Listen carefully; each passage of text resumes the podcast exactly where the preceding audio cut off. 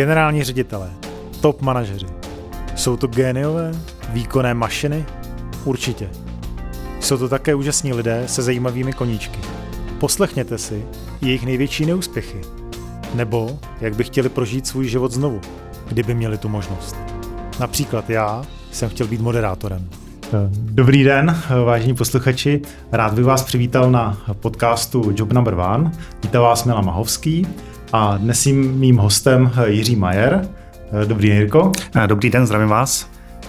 Jirka Majer je zakladatel společnosti eCase. Možná, že ji úplně všichni neznáte, ale tuto firmu znají klienti ze 40 zemí a eCase se zabývá daňovým a právním poradenstvím. Zároveň dělají outsourcing účetnictví, mesta, obecně asi HR agendy. Jirko, takhle jako s klienty účetnictví, to je možná občas na zabití. Jo. Kompenzujete si to nějakým koníčkem? Teď myslíte na zabití klienta nebo na zabití nás? No tak, asi oboje. koníčkama, koníčkama si to kompenzuju. Eh, mám dva, miluju v prázdnou přírodu, divokou přírodu, takže to je, to je můj útěk. A druhý útěk, druhý koníček je víno mám hrozně rád, mám hrozně rád víno. Problém tohle koníčka je ten, že se musí hodně krotit, aby vás ten koníček nezabil, takže... Jasně, tak jedna lavinka dobrý, ale čtyři už, čtyři už zabíjí. čtyři lahvinky bejvávaly, to už si zdaleka nemůžu dovolit, to by druhý den nefungoval, takže stárnem. Můžu se zeptat eh, těch 40 zemí, jak to máte vlastně pokryté, nebo jak ty zákazníky obsluhujete? Um, máme mix, eh, v některých zemích máme svoje pobočky, v některých zemích eh, pracujeme přes partnerské, přes partnerské firmy, které lokálně tam naše zákazníky obsluhují a to všechno máme spojené technologií, takže klíčový, klíčový je, aby jsme měli jakoby jednu technologickou páteř a svým způsobem je nám jedno, jestli v dané zemi máme pobočku nebo partnera. Je důležité, aby klient dostával v každý každé zemi stejně kvalitní službu a v tom nám pomáhá právě technologie a naše definice postupu práce procesu. Um, to je současná době docela jako moderní záležitost, že jo? technologie, digitalizace, uh, umělá inteligence. Uh, jak tuto oblast vlastně uh, ře- řešíte? Jste, jste jako hodně jako progresivní, dynamický, investujete do toho velké peníze, nebo, nebo naopak jste konzervativní firma? Konzervativní už dneska nemůžete být, zejména v našem oboru. A já říkám věc, kterou řada kolegů nerada slyší. V průběhu času se z nás stává a bude stávat víc a víc IT firma. Celý ten náš biznis, jak účetnictví, tak payroll a daňová compliance, to je věc, která bude plně digitalizovaná. Je otázka samozřejmě, jak se k tomu ještě bude stavit státní zpráva nebo státní zprávy v různých zemích, tím, že působíme v různých zemích, tak eh, všude je to jinde. I v rámci Evropské unie k tomu každý stát přistupuje, eh, přistupuje trošku jinak. Ale eh, digitalizace to, to je must tam jako z toho, z toho, není, z toho není cesta ven.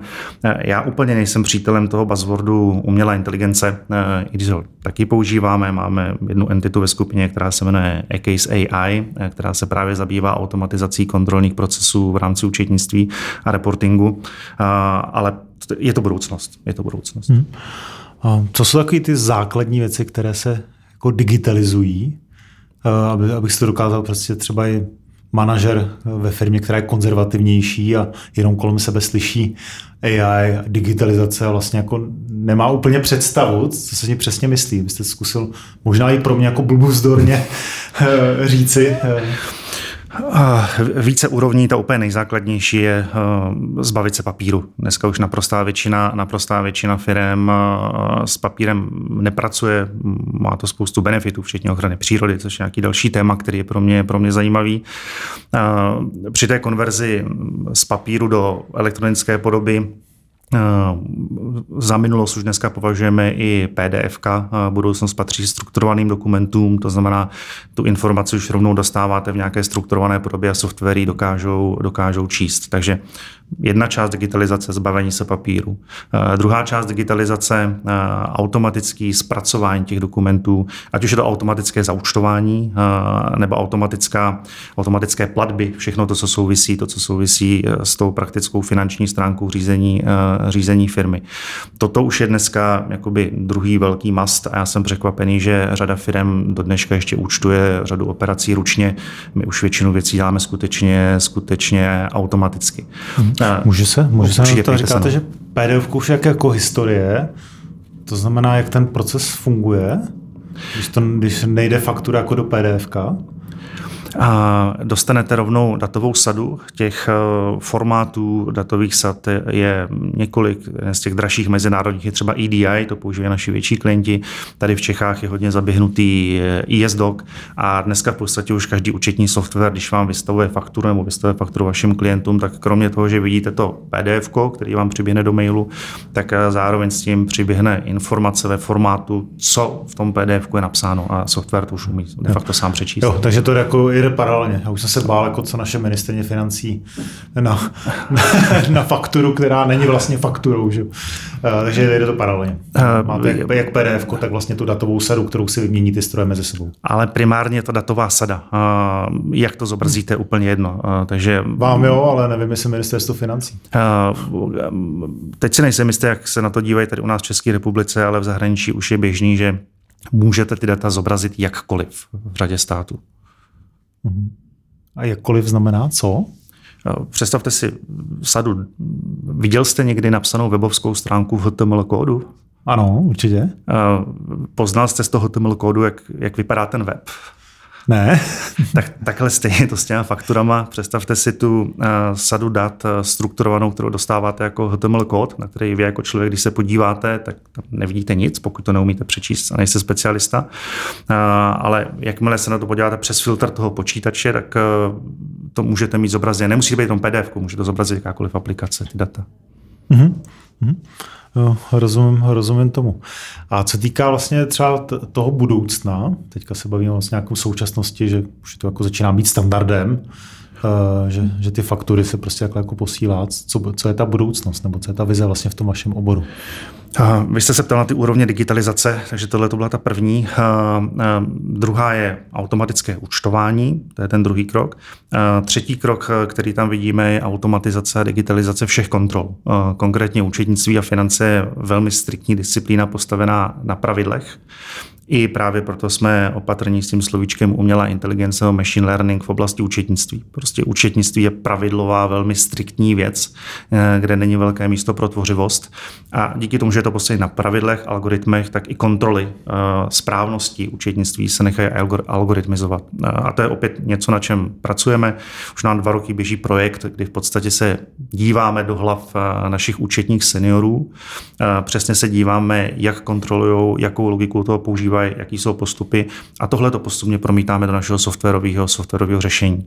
Takže toto je, eh, toto je třetí krok.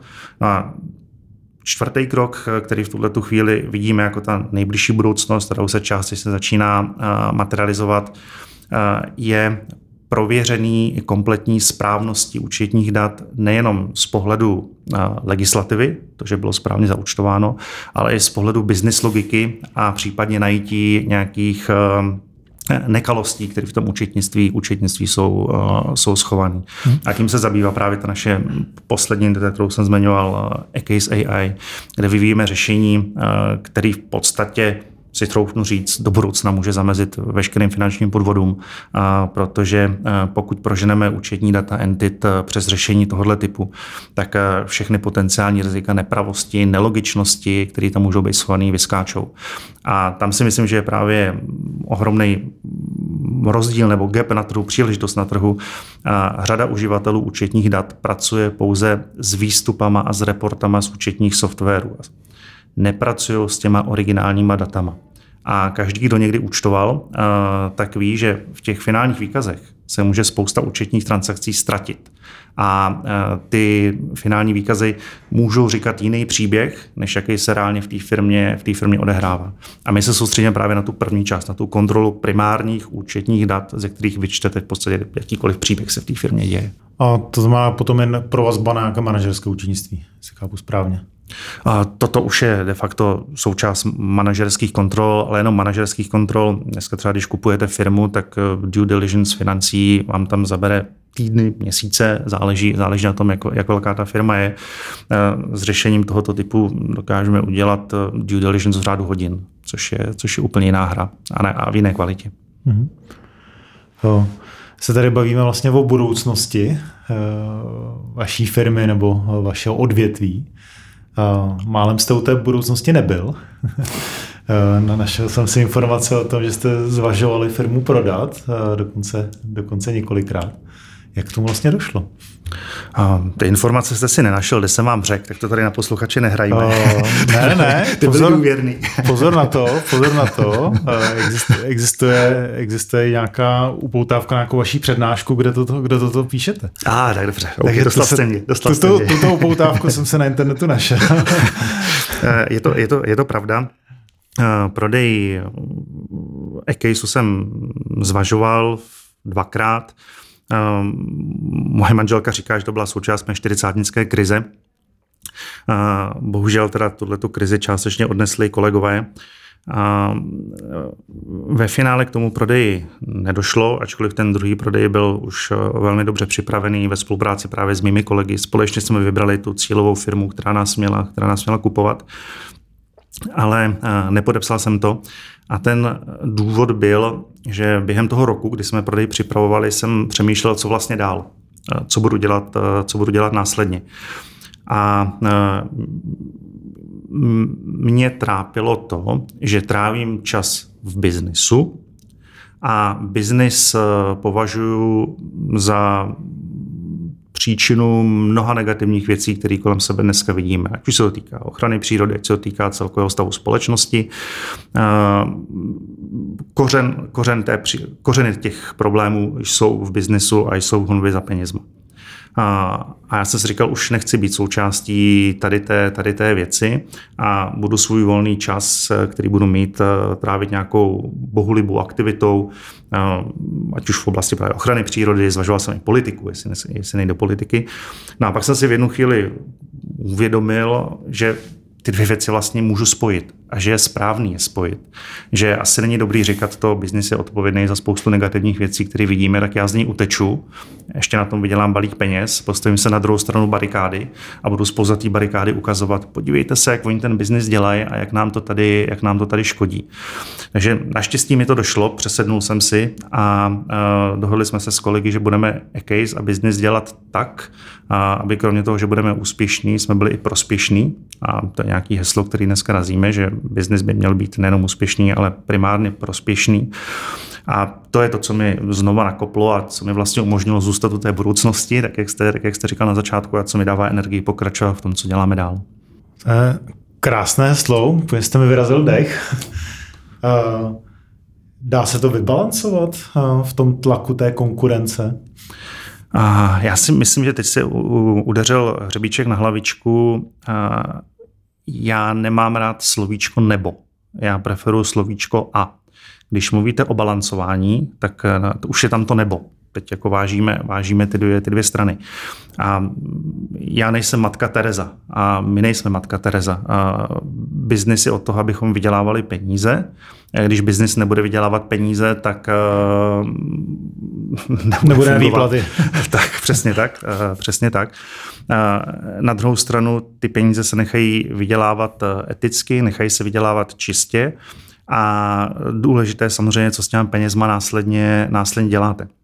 Ehm, já říkám, že jedno z největších práv, který v rukách máme my jako občané jakýkoliv státu, eh, je způsob, kterým utrácíme naše peníze. Eh, volební právo jednou za čtyři roky je fajn a možná nějaký reálný dopad na fungování může mít, ale to, jak utratíme každou korunu, je to, co reálně ovlivňuje svět, ve kterém žijeme. Podpoříme tuto firmu A, kterou zastupují tito lidé, anebo tuto firmu B, která dělá věci jinak. A to je podle mě to naprosto klíčový. Takže způsob utracení peněz definuje náš budoucí svět. Mm-hmm, jasně, takže vybíráte si svoje dodavatele, partnery, kde sdílíte nějaké hodnoty třeba. Správně. Nejenom, ano, ale klíčový je i ten vztah s klientem, kdy naši klienti doufám, že by potvrdili a projevuje se to v tom, že jsou s náma dlouho a dlouho a dlouho. Cítí, že nám primárně v tom vztahu nejde o tom dostat z nich co nejvíc peněz, ale jde nám skutečně o to postavit tu službu tak, aby jim pomohla a za vším jsou lidé. To znamená, když děláme službu pro klienta, tak to není nějaká virtuální pomoc nějaké virtuální korporaci, ale pomáháme nějakým konkrétním lidem na straně klienta s řešením jejich problémů, ať už to jsou lidé na manažerských pozicích, kterým ulehčujeme život, nebo ať už to jsou běžní zaměstnanci klientů, kterým správně skalkulujeme mzdy a doručíme jim vyplatní pásku nějakým inteligentním formátu například. Mm-hmm. A druhý velký okruh to, co jste zmiňoval, je vztah dovnitř do firmy k, já nemám rád slovíčko zaměstnanci, já používám kolegové, vztah s kolegy. To je tam, kde se podle mě projevuje, jestli děláte firmu úspěšnou nebo prospěšnou a tam se vracím k té odpovědnosti firm. To, jak se firmy chovají ke svým kolegům a zaměstnancům, ovlivňuje způsob žití těchto kolegů a zaměstnanců mimo, mimo firmu. Já tady vlastně i vidím v zasadice, ve které sedíme, napsané hodnoty firmy. To znamená, že eh, evidentně jsou pro vás velmi důležité a souvisí to tedy vlastně s tou filozofií, vlastně, jak tu firmu, firmu řídit. Eh, vypíchl byste nějaké jako hodnoty, které jsou pro vás jako, jako zásadní? Uh, je to mix, to, na co tady koukáme, to úplně nejsou, úplně nejsou uh, hodnoty. Uh, ale asi to nejdůležitější, který vidím, biznis není pro biznis, biznis je pro lidi. A biznis jsou pět lidí, takže je to people's business, skutečně se vším, se vším, se vším všudy. A když se podíváme, o čem je lidský život, když říkáme people's business, tak je to o lidských vztazích. Nevím, jestli znáte studii, kterou dělal Harvard, kterou začal někdy v 30. letech minulého století a ta studie pokračuje do dneška, kde vzali si skupinu několika stovek lidí až studovali celou dobu jejich životů, jak se vyvíjí jejich život a zkoušeli vysledovat závislost mezi parametry tím, jak ti lidé žili a jejich spokojeností a jejich zdravotním stavem. No a výsledek té studie je naprosto jednoznačný. To, co nejvíc definuje spokojenost a zdraví člověka, je kvalita lidských vztahů, ve kterých se pohybuje. Nejsou to ani peníze, není to ani sportování, není to ani kvalita stravy, je to kvalita lidských vztahů. A toto si myslím, že je to naprosto klíčové, co eh, v rámci biznesu musíme respektovat a na čem by se biznis měl stavět. Jakým způsobem to eh, dostáváte do firmy? A, tady si myslím, že platí takové to otřepané eh, lead by example. A, já mám štěstí, jsem obklopený kolegy, kteří už jsou se mnou mnoho let a oni mají štěstí, že jsou obklopeni dalšími kolegy, kteří jsou s nimi také, také už dlouho na těch, na těch klíčových pozicích. Máme naše vztahy postavené na totální důvěře, což si myslím, že je alfa, alfa omega. A to, to je ten návod. Lidé se dívají, jak funguje jejich management, lidé se dívají, jak fungují jejich seniorští kolegové a pokud vidí určitý způsob chování, jednání, tak je větší šance, že ho budou uplatňovat ve svém životě také. Jste se zmiňoval když jsme se potkali před půl hodinou ve dveřích, že jste zanesl vlastně do firmní kultury láska a strach. Ten, ten strach bych neřekl, že ve firmní kultuře, to doufám, že ne. Od toho tady jsou jiné firmy.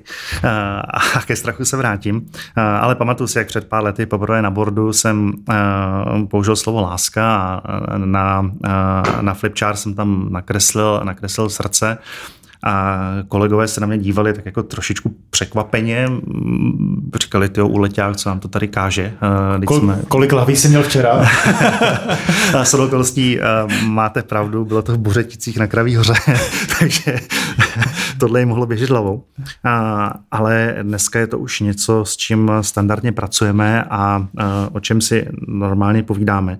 A člověk musí mít rád to, co dělá, nebo nemusí mít rád to, co dělá. Měl by dělat to, co má rád a měl by být oklopen lidma, které má rád. Takže bez pochyby, bez pochyby uh, láska by měla procházet tím co, tím, co děláme. A vy jste zmínil strach. Uh, bohužel řada našeho rozhodování, a když se podívám sám na sebe, tak tu historii mám taky dlouhou, je ovlivňována různými strachy strachy z neúspěchu, strachy z toho, že někoho sklamete, strachy z toho, že vám někdo něco negativního udělá a mohli bychom, mohli bychom jmenovat strašně dlouze. A já jsem někde čet jednou úžasnou větičku. Ten člověk tam říkal, život se vlastně nechá žít jenom ze dvou poloh. Buď z polohy lásky, nebo z polohy strachu. A já jsem tomu tenkrát úplně nerozuměl, co ta, co ta vědička říkala. Eh, dneska, jak jsem starší a sbírám ty zkušenosti, tak se skutečně uvědomuji, že ta věta má hlubokou pravdu a vy budete všechno, co děláte, dělat z pozici té lásky, což je o důvěře, což je o respektu, což je o toleranci, eh, což je o snaze pomoc, eh, je to o sdílení a nebo z pozice strachu a ta pozice strachu se nejčastěji projevuje takovým tím já, já, já, já, já a hrnutím věcí a věcí a majetku pod sebe. Eh, chování lidí, kteří mají tendenci řeknu, škodit, eh, je motivovaný jejich strachama, ničím jiným. Že tuto oblast se snažíte vlastně jako ve firmě vymítit, si chápu správně, nebo omezit, nebo jak si správně zpracovat? Strachy nemůžete vymítit.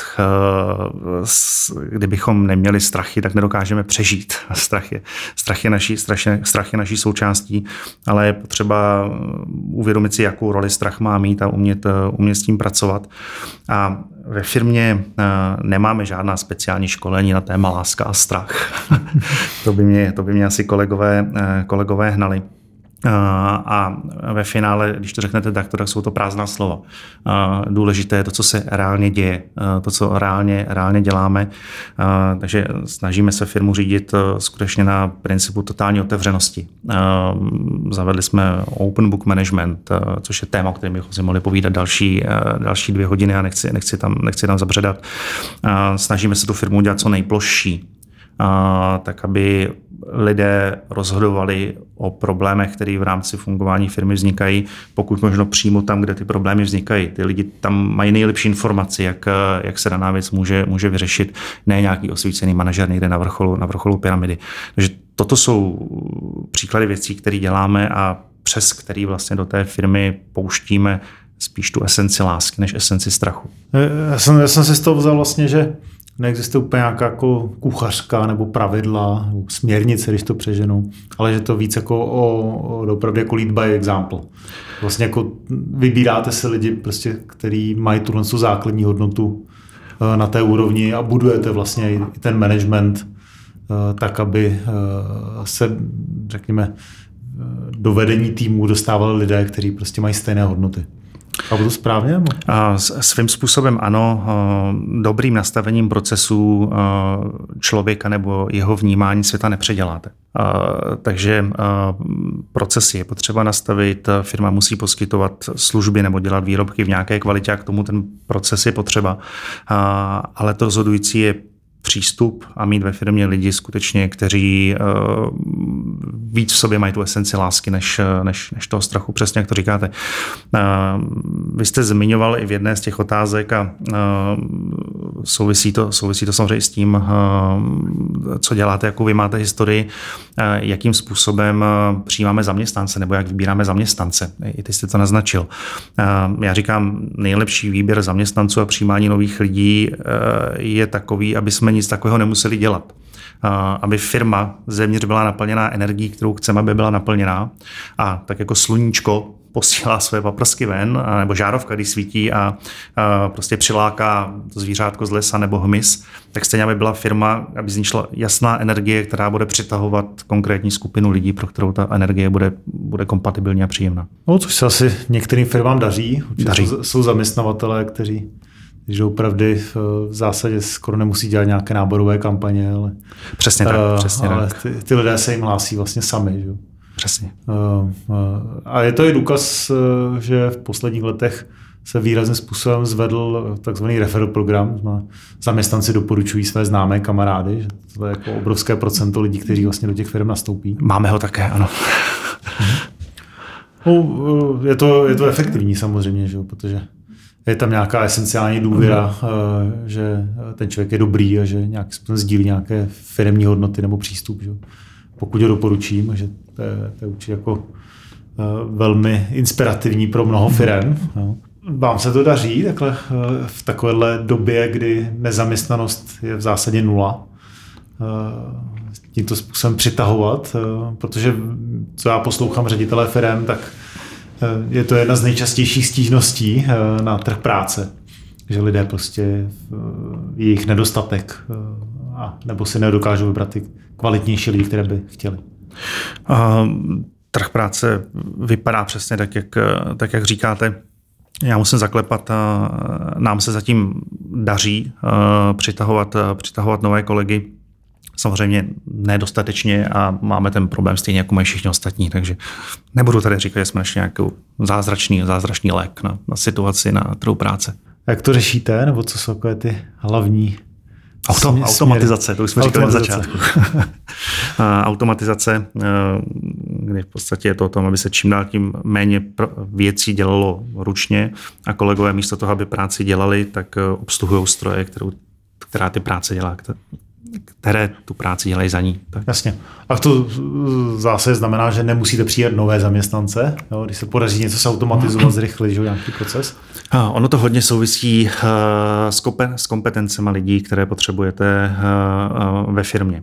A já jsem rád, že máme naštěstí uh, řadu kolegů mezi náma, kteří si uvědomují, že kompetence daňový poradce nebo kompetence účetní v dnešní době není dostatečná a není a, a že ta kompetence se bude muset v čase vyvíjet a měnit.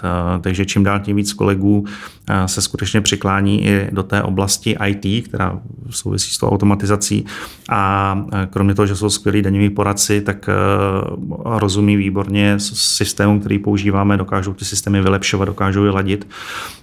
Takže když říkáme o tom, že je nedostatek lidí, tak konkrétně v té naší profesi nebo konkrétně nás, si myslím, že to klíčové je, že nedostatek lidí s těma správnými kompetencemi a, jak jsem říkal, být kvalitní profesionál v oboru už není dostatečná kompetence dneska. Rozumím. Kvalitní lidi vlastně podporují, podporují růst firmy. Vaše firma za, za ty roky, co působíte, tak rostla hodně, rostla i do dalších zemí. Jakým způsobem jste si vlastně vybírali, do které země jít, na základě jakých kritérií? Proč jste si rozhodli, že půjdete do země X a ne Y. Eh, souviselo to s našimi klienty. Eh, už od začátku naši klienti byli mezinárodní firmy a před těma 20 lety a je to 15 lety, klienti měli rozdělené interně země do určitých klastrů. Jeden z těch klastrů byla střední a východní Evropa, to znamená, to byl logicky první krok eh, a první země, kde jsme, kde jsme, začali, kde jsme začali fungovat. Eh, tak, jak se čas vyvíjel, tak eh, klastrování zemí u našich klientů se mění. A ačkoliv furt ten blok střední a východní Evropy existuje, tak v tendrech už se dneska standardně potkáváme s tím, že chtějí tři země ze střední a východní Evropy, dvě země ze západní Evropy a jednu zemi ze severní Afriky. Takže ten výběr zemí je skutečně navázaný na to, kde cítíme klientskou potřebu. A my jsme měli ambici kdysi stavit pobočku třeba ve Spojených státech, což nakonec nedopadlo a po roce jsme tam tu pobočku zavřeli. Dneska to soustředění jakoby na vlastní pobočky máme na EMEA region, to znamená Evropa, Jasně. CIS a Afrika. Hmm. Jasně. Ale ten hlavní uh, trigger, který uh, jste zmínil, je, že jste šli se svými klienty. Ano. ano. No, že vlastně tam byla jako možnost uh, otevřít pobočku jednoho člověka uh, a postupně vlastně tam rozšiřovat dál na další klienty. A co týká uh, té, té Ameriky, jste zmínil vlastně, že jste zavřeli tu pobočku. Uh, kdy se tak jako ten ředitel rozhodne, že se to nepovedlo a že, mm. že opravdu jako rozhodnout, že tu investici, která stála jistě miliony, odepíšu. Když po roce vidíte, že tam, nebo po roka půl to bylo, teď už se přesně nepamatuju, že tam je nulový progres a mm, konkrétně toto pro mě byla výborná eh, zkušenost, kdy eh, já, když jsem v Americe na začátku byl a tu pobočku se nám otevírali, tak jsem se vždycky do Evropy k nám domů vracel strašně nadšený, eh, jak konečně otevřeme Spojené státy a ti kolegové tam uměli strašně vzletně mluvit o tom, jak budeme budovat globální biznis a, a jak z té Kalifornie ten globální biznis uděláme, jak oni to tam umí, jak, jak s tím mají tu zkušenost ale bohužel po roce se ukázalo, že je to víc o self-marketingu a schopnosti self-promotion, než reálně tu práci odpracovat. Když jsme prostě rok trávili přesvědčováním se, jak se věci mají dělat, tak jsme to zabalili. Jsme řekli, to nedává smysl, plýtváme energii. Mm-hmm. Znamená, že jste si vlastně e, nabrali lokální lidi? Byli to lokální lidé, ano. A jak máte třeba z toho nějaké ponaučení, že třeba už lokální lidi nenabíráte, že nejdřív jako vyšlete eh, osvědčeného člověka, nebo jaký byl závěr třeba z takového z dovolení fuck upu, který vlastně se vám stal? A, nemyslím si, že to je o tom nevybírat lokální lidi, je to o tom vybírat tam opatrněji a interně si dáváme dohromady teď program, jak připravit lidi na otevírání nových, nových poboček. Jedna cesta je vychovávat si naše vlastní lidi, které dokážeme potom poslat, poslat do světa. Druhá, druhý, druhá možnost je najít, najít si člověka v té dané zemi, o kterého se chceme opřít, na rok si ho nastěhovat k nám do naší fungující kanceláře a takto, takto si ho připravit.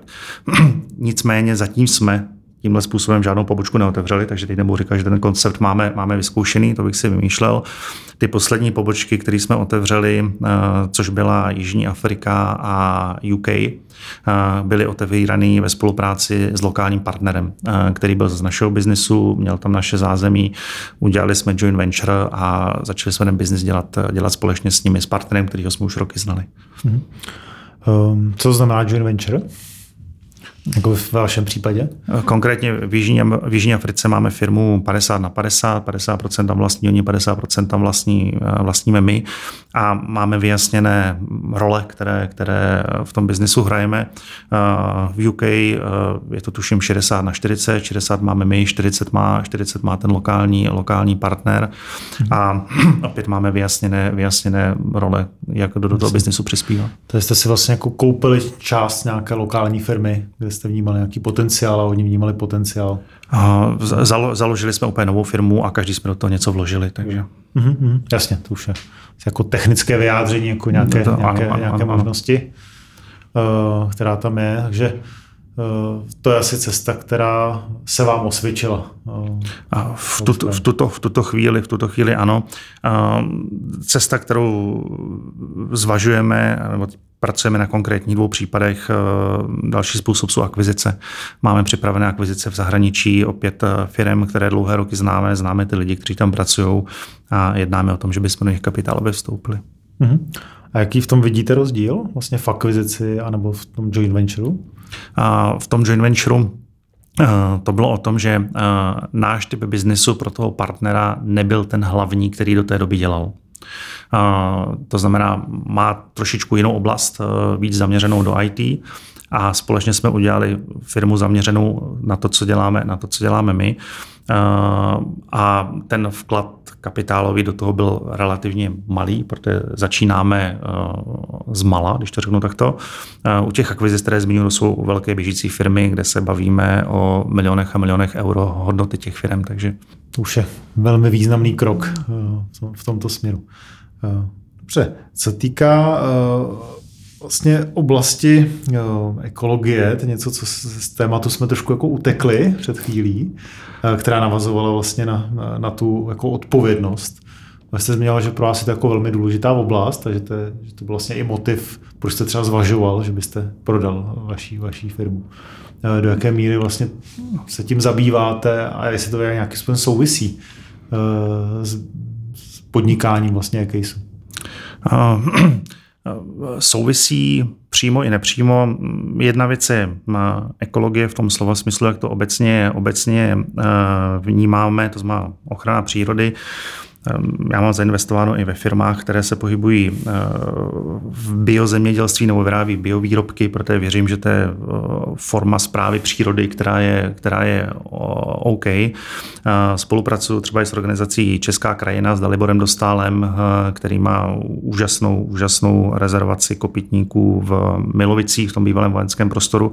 A to, co se jim tam daří udělat s kytičkama, s motýlama, hmyzem, který dneska všude všude jinde z krajiny mizí, je opět, je opět neskutečný. A, ale a, když se vrátím k té lince na e-case, tak opět nevím, jestli znáte původ, z, z čeho pochází slovičko ekologie, kde to slovo vlastně vzniklo. No, nevím. Pochází to ze starořeckého slova oikos.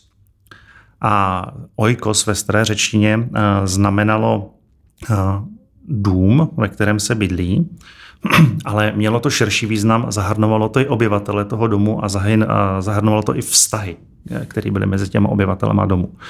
A z toho se vlastně postupem doby vyvinulo slovíčko ekologie.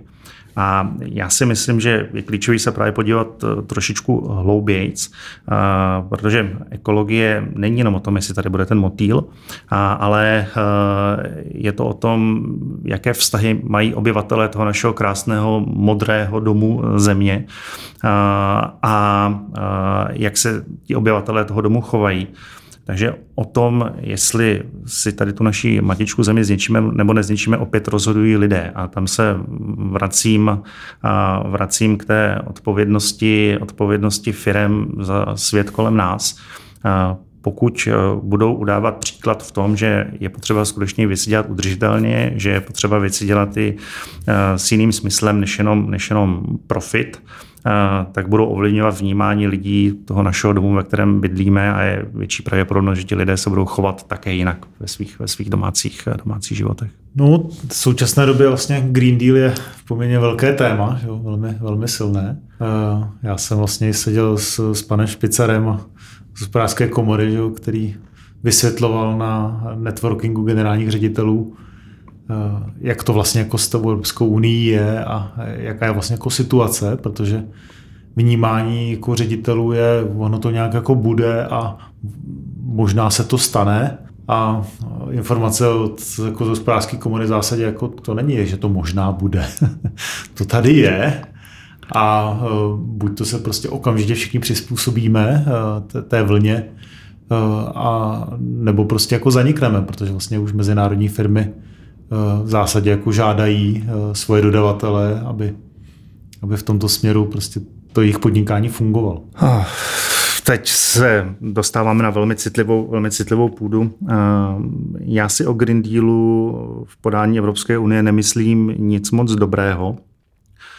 A v tom, co jsem zatím měl možnost číst a tak, jak to vidím, tak eh, je to eh, způsob eh, odevzdání evropského hospodářství za malé peníze mm, firmám do Číny a případně, případně někam jinam.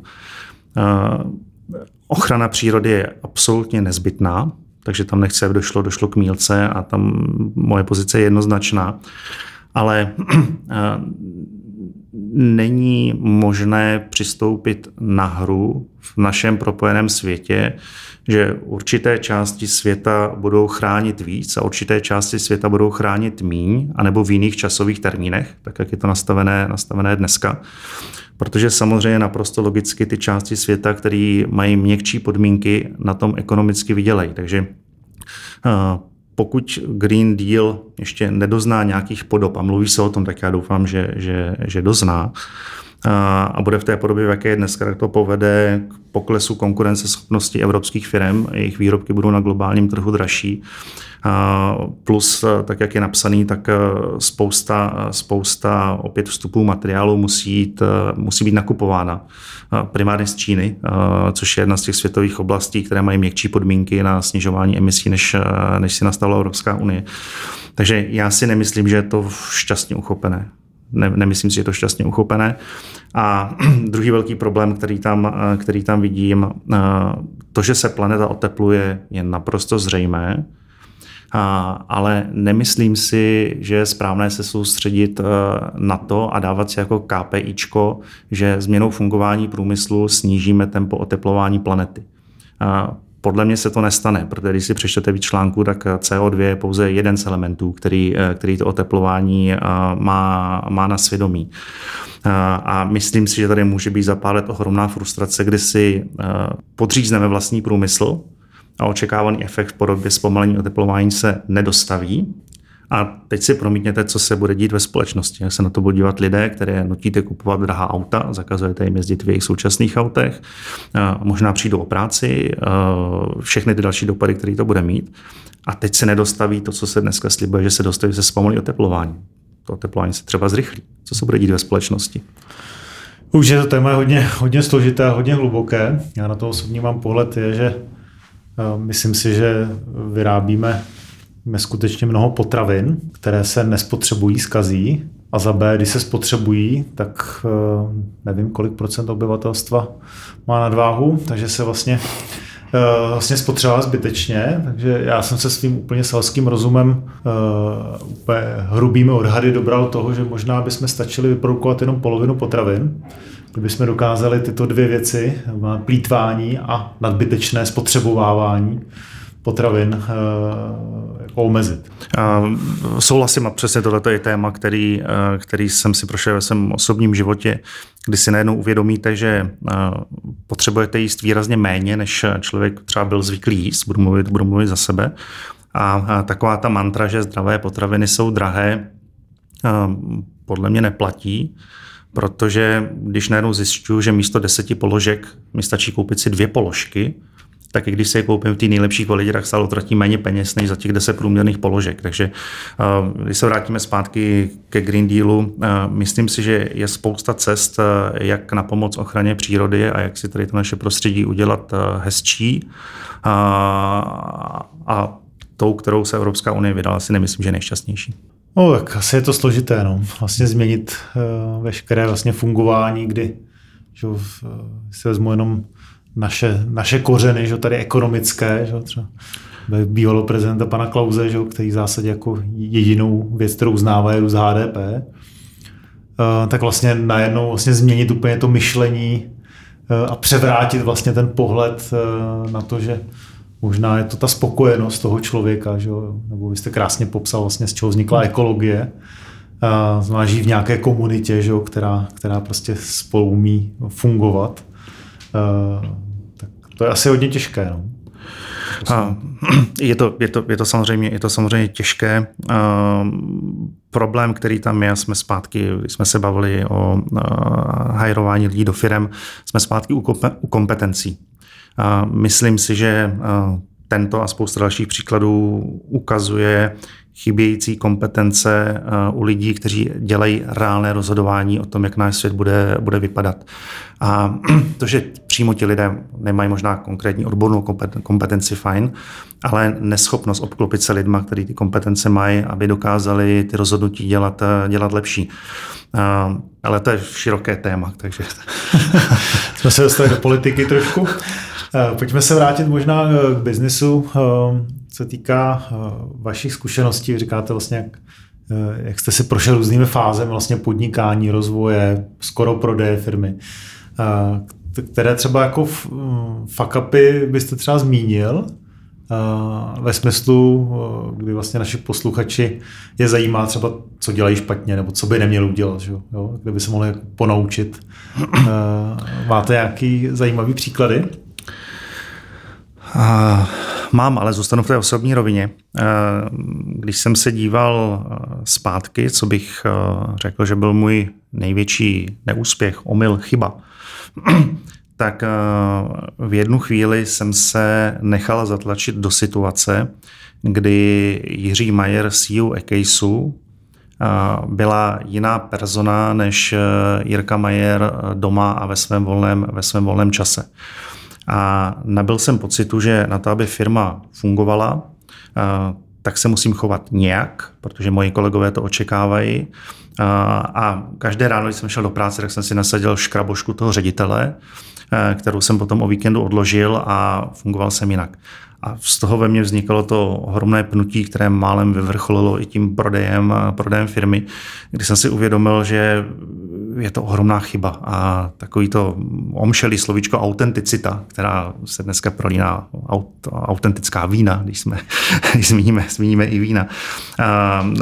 Je to sice buzzword, ale je to podle mě naprosto nutný a jestli bych mohl nazdílet nějakou svou zkušenost, tak bych říkal, nehrajte si na někoho jiného, než doopravdy jste. A to se týká nejenom lidí na úrovni managementu, ale kohokoliv.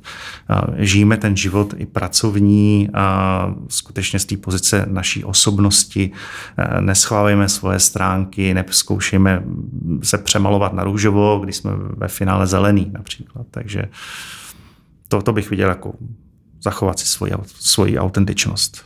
Nestratit se v tom. No, to souvisí s nějakým jako sebepoznáním taky?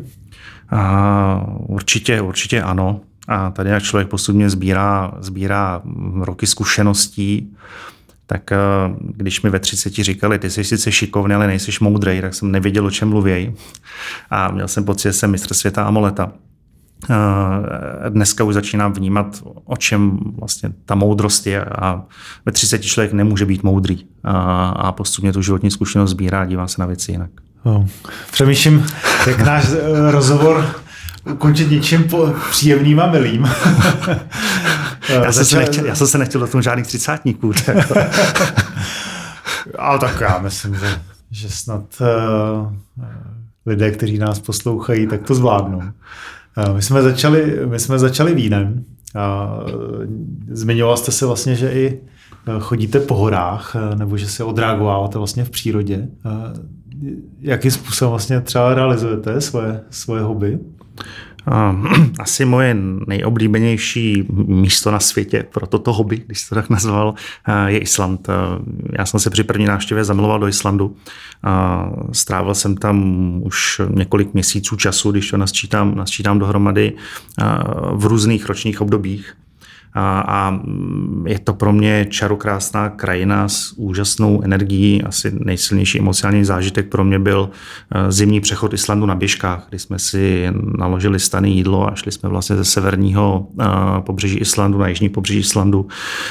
12 denní, 12 denní neuvěřitelný výlet v zimě, eh, krásný. Jako nějaký cross country běžky a a to jste si naplánoval sám, nebo jste, nebo jste měl nějakého kamaráda, protože tohle to nevypadá jako, jako triviální výprava? A ne, bylo to, organizovaný, bylo to organizovaný lokální agenturou, průvodcem, který jsem si našel na Islandu. Takže. A určitě ano, nejsem ten typický člověk, co půjde na sjezdovku a bude zkoušet sjet co nejrychleji. Já jsem ten člověk, který si oboje běžky a užije si ticho lesa. Při takových aktivitách se občas člověk šlápne na dno, nebo sáhne na dno. Stalo se to i vám, že to, že to šlo hodně na dřeň? Uh, stalo. Uh, a vždycky to bylo vlastní blbostí. Uh, moje snaha být sám a utíkat do přírody sám uh, se mi málem vymstila na tom Islandu, kdy jsem tam spal v, v severních fjordech, ze dne na den nebo z hodiny na hodinu se změnilo počasí na zpáteční cestě jsem musel brdit rozvodněný řeky, e, do toho fičel vichr, který mě reálně ty porivy větru se mnou práskali vozem. Takže to byly takové momenty, které nebyly, nebyly příjemné a člověk si pak uvědomí, že občas je ta civilizace dobrá a než vyrazí někam do divočiny, tak by měl hodit nějakou komunikační linku, kdyby se cokoliv stalo, hmm. aby o něm lidé věděli. Na druhou jo, stranu... Jako neviděli o vás teda, jo? Že jako nikdo, nevěděl, nikdo nevěděl, kde jsem. Na druhou stranu tady v těch situacích, aspoň já, mám pocit, že doopravdy žiju. My jsme si tu zvykli žít v ohromném komfortu, žijeme v ohromném bezpečí. Tady najednou se šlo reálně na dřeň a na jednu stranu to hrozně bolelo, a na druhou stranu to byl život.